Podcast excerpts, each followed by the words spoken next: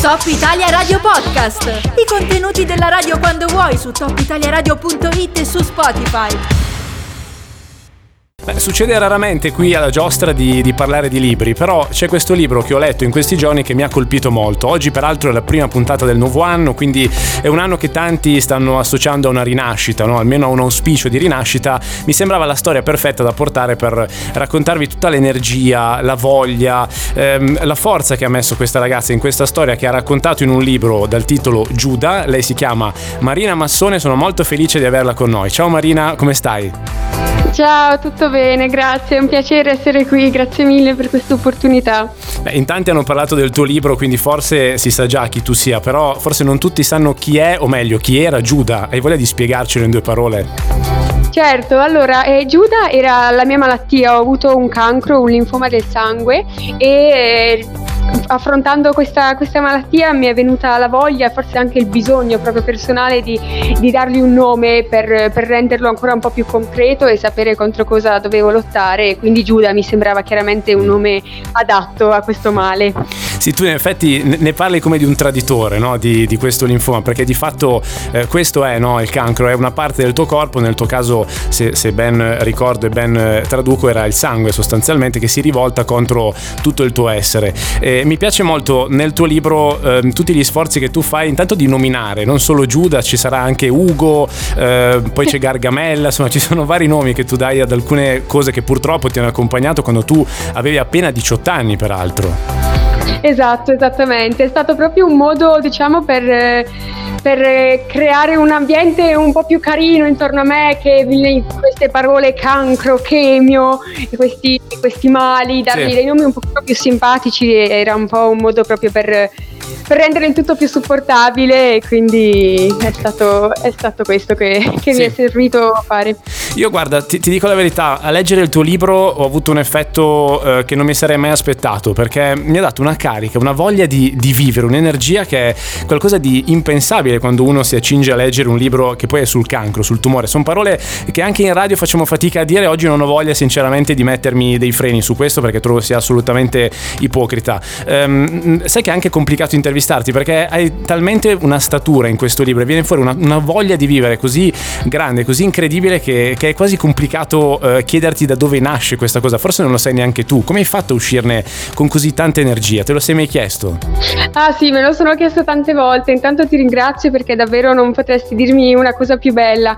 E per me, insomma, questa malattia è ho scritto questo libro soprattutto per diciamo, abbattere un po' questo tabù sulla malattia, perché non, non si ha mai il coraggio di parlarne, ma non c'è niente di più umano della malattia, del dolore, delle paure. E quindi niente, ho cercato proprio nell'affrontare la malattia di cercare la parte più umana di ogni sua sfaccettatura mm. e, e quindi poi ne riesce una cosa, um, una grande energia di vita, perché esseri umani è, è proprio questo, no? la vita è esseri umani e quindi eh, la malattia mi ha senz'altro dato tutta, tutta tutta questa parte di vita super intensa che non avrei mai immaginato, ma... Uh, ecco, bisogna, bisogna fare del è uscita, è uscita la grande, ma, ma, infatti un'altra parte che mi ha, mi ha molto colpito è quando tu eh, all'inizio, prima di avere la diagnosi, parlando mi pare con un tuo parente, eh, gli dicevi guarda se per caso viene fuori che è un tumore, io non ho voglia di combattere, non ho voglia neanche di affrontarla questa cosa. E poi invece improvvisamente di fronte al fatto compiuto hai ritrovato tutta l'energia, di, di colpo ti sei, ti sei animata e hai iniziato una guerra alla fine, una vera e propria battaglia.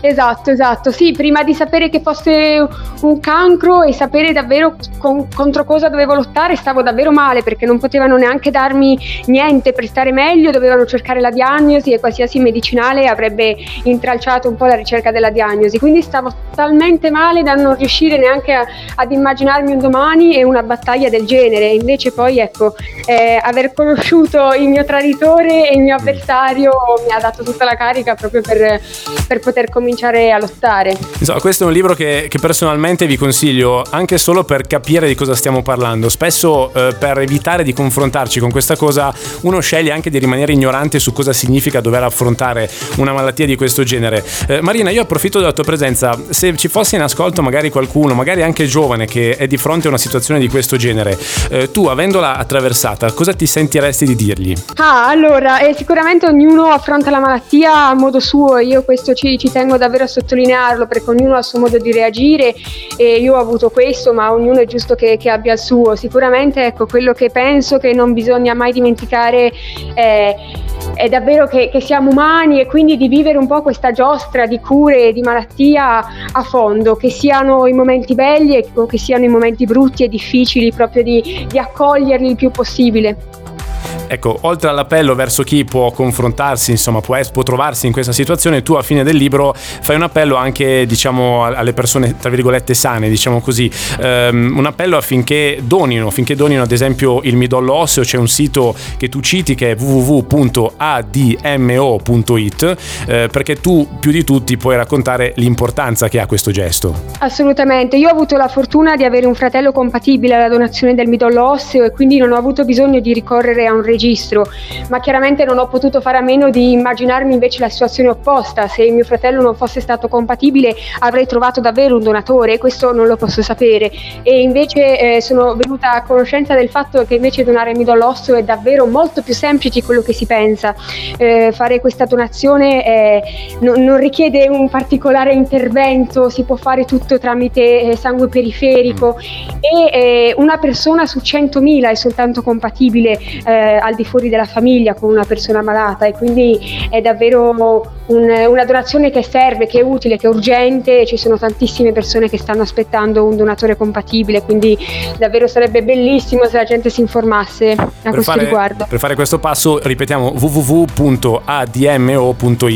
Eh, ho dimenticato di dire che tu peraltro eri di Aosta, hai trascorso un po' tutta la tua giovinezza qui, poi hai viaggiato molto, ora se non sbaglio sei in Liguria e tu parli anche molto dell'ospedale di Aosta, no? del Parini, spesso se ne parla in questo periodo, ovviamente soprattutto per il Covid, tutti hanno un po' la loro esperienza, tu devo dire hai un ricordo eh, fantastico, soprattutto di un medico che tu chiami dottor F, non lo nomini mai, eh, che, che, è stato veramente una figura importante da questo punto di vista. Ti volevo anche chiedere, visto che hai trascorso momenti belli e brutti ad Aosta, che ricordo ne hai alla fine? Ora tu sei altrove, giusto?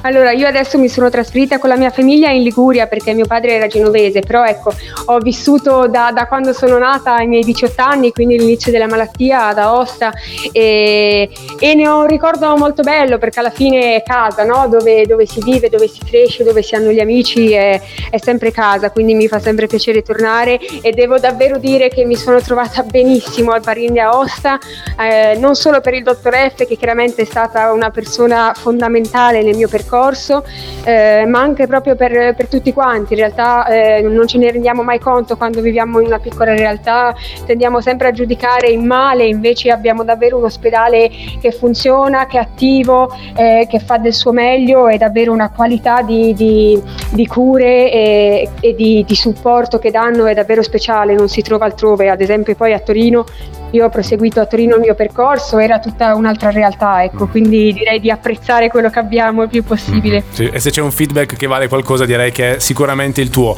Marina, io ti ringrazio, complimenti sia per come hai attraversato questa storia, sia per come l'hai raccontata. Ricordiamo il libro si chiama Giuda, è edito da Meridiani Edizioni, opera di Marina Massone che era con noi quest'oggi. Grazie Marina, buon inizio Grazie del 2022. Mille. Ciao. Anche a te, ciao.